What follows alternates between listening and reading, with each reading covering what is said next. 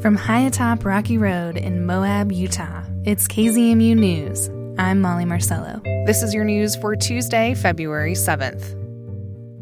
Skiing and horses are two things the Mountain West has no shortage of. So why not combine them? Well, there's already a sport for that. It's called ski joring, and competitions are held across our region. A horse and rider pull a skier by a rope, like water skiing, but on snow. Sierra Hewlett, with our partners at K U E R, reports on a recent competition in Heber City, Utah. It is so intense. You can feel my horse's heartbeat. You can feel my heartbeat.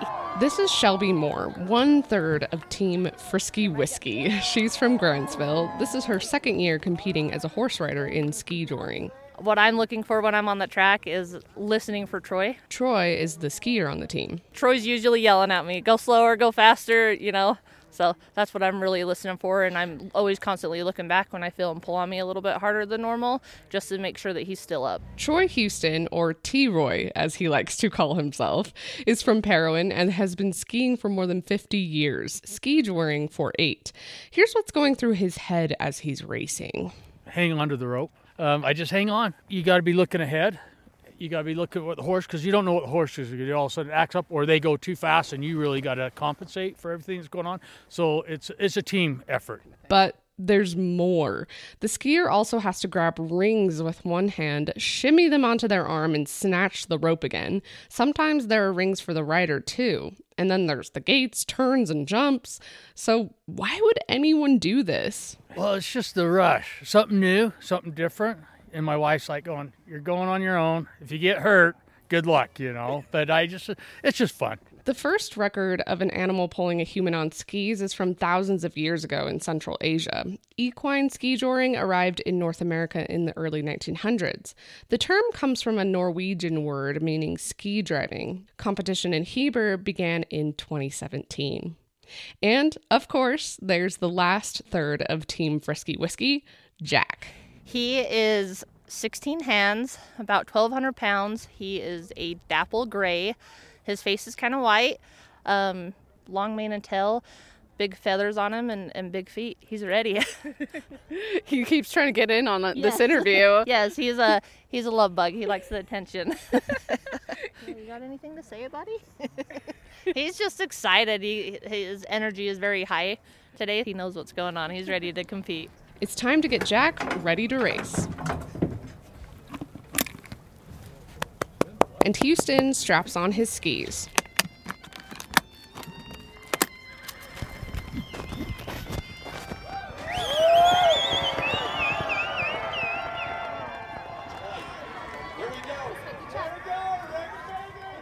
The horses have to accelerate super quickly while pulling a skier, and then the skier is constantly adjusting so there isn't too much slack in the rope.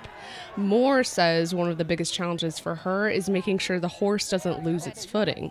It gets slick out there on the course, so we, you know, we need to slow down and make sure that they have the traction that they need. That's that's my biggest fear, is if my horse falls, it's going to hurt my horse and then me or my skier. So there's a cowboy, rural Utah energy in this sport. Some skiers wear chaps and a cowboy hat. And there are lots of funny team names like Biscuits and Groovy, Sundance Kids, and Don't Worry, My Mom is a Doctor. And the M C has been cracking jokes all day long. I don't know what's more beautiful, your hair or your horse's. By the end of the weekend, Team Frisky Whiskey did not place. But Houston says the sport is about more than that. Everybody needs to get outside and enjoy and breathe the clean air and uh, live life to its fullest under the Blue Dome. And I'm the Church of the Blue Dome. Very good. Yeah, amen. There could be more ski joring in Utah's future if the state wins its Winter Olympic bid. Ski Jor International is working to bring the sport back to the Olympics. Yes, back. It made a single appearance as a demonstration sport in the nineteen twenty-eight Olympic Games. In Heber City, I'm Ciara Hewlett for K U E R. That story is from our partners at K U E R.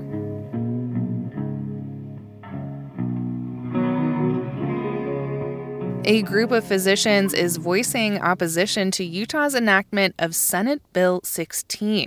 It bans gender-affirming health care for transgender youth. Alex Gonzalez with our partners at the Public News Service reports. The American Academy of Pediatrics Utah chapter says politics don't belong in the exam room or in the decision-making process between providers, patients, and families. The group is concerned the new law could endanger the physical and mental health of some young Utahns. Doctor Ellie Brownstein, who heads the chapter, says transgender youth are already in a high-risk population that needs appropriate and adequate care.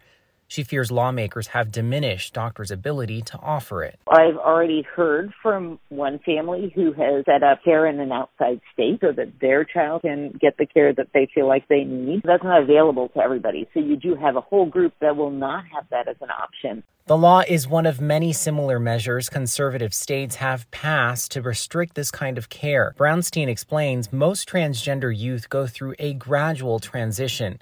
It isn't until puberty or later that they may consider hormone therapy, puberty blockers, or surgery. She fears the new law will lead some to seek alternative forms of care online. The Utah law bars all minors from receiving gender-affirming surgeries and places an indefinite moratorium on kids under eighteen receiving puberty blockers or hormone therapy. Supporters of the bill say long-term research in this medical field is lacking.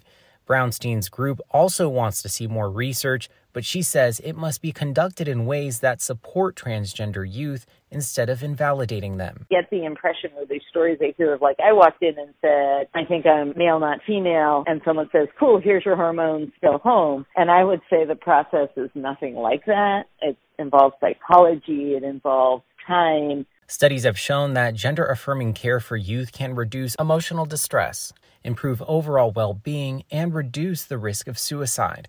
In Utah, civil rights groups have already said they plan to challenge the law in court. I'm Alex Gonzalez reporting. Across North America, bug-loving birds can provide millions of dollars worth of free pest control to farmers. Unfortunately, these birds are also dying off. Emma Gibson of the Mountain West News Bureau talked to a researcher about the decline. People have seen flocks of birds on weather radar for decades, but there's been some question about how to use these images for research. Scientists in our region are looking at how these images could document changes in seasonal behavior of swallows and martins over a couple decades. Maria Bellacci of Colorado State University is part of the team. If the climate is changing, they need to change their seasonality. And if they're not doing that, then we have a problem. The team found that the birds' prep time before migrations had changed a little over two days per decade in the Great Lakes region. Bellacci says this could mean that their prey won't be available when they need it, leading to a population decline. For the Mountain West News Bureau, I'm Emma Gibson. And that's the K Z M U News for Tuesday, February seventh. Get your community-powered journalism Monday through Friday at noon and seven. You can also find K Z M U News anytime online at k z m u dot org or wherever you listen to podcasts.